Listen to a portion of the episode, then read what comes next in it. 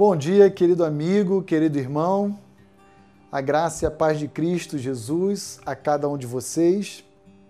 Estamos chegando ao término de mais uma semana de reflexões intitulada Nosso Silêncio Culpado.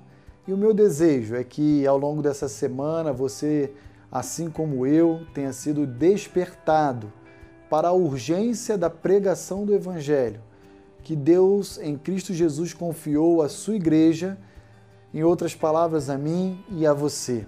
Quero concluir a nossa série dessa semana compartilhando um texto que se encontra em 1 Coríntios, capítulo 9, versos 16 e 17, que diz o seguinte: Se eu anuncio o evangelho, não tenho do que me gloriar, pois sobre mim pesa essa obrigação. Porque ai de mim, se não pregar o evangelho.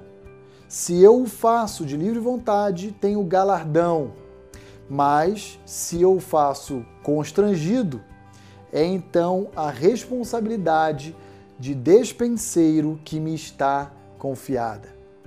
Eu queria lembrar você que me assiste que o que Cristo fez na cruz do Calvário por cada um de nós deve gerar em nossa mente, em nosso coração, sentimentos de imensa gratidão.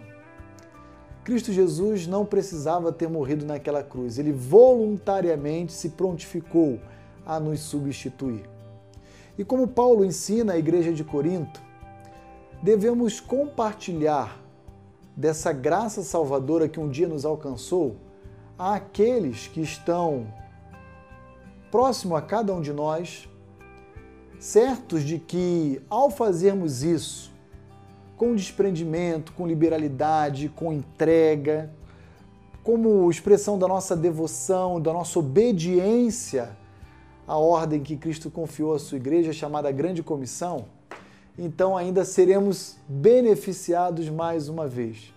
Já fomos beneficiados com a salvação e agora Paulo diz no verso 17 que todas as vezes que fazemos isso, anunciamos a graça salvadora de Cristo de forma livre e espontânea, ainda haveremos de colher da parte da bondade do nosso Deus uma recompensa, um galardão.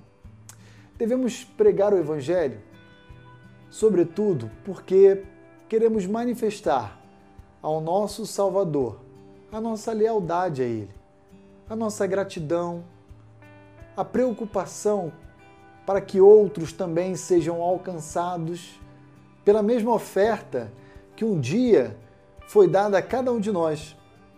Não devemos pregar o Evangelho por medo, porque Deus vai puxar a nossa orelha se a gente não fizer.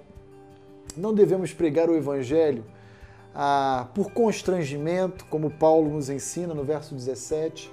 Devemos pregar o Evangelho como evidência do nosso amor ao nosso Salvador Jesus Cristo e também como privilégio, eu diria assim, de ser portador de uma esperança que toda a humanidade carece.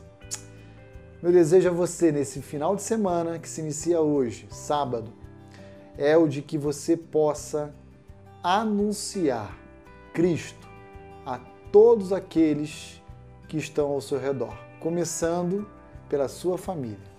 Que Deus abençoe a você e que você saia daqui nessa semana, certo de que todo silêncio da igreja é um silêncio culpado. Deus o abençoe.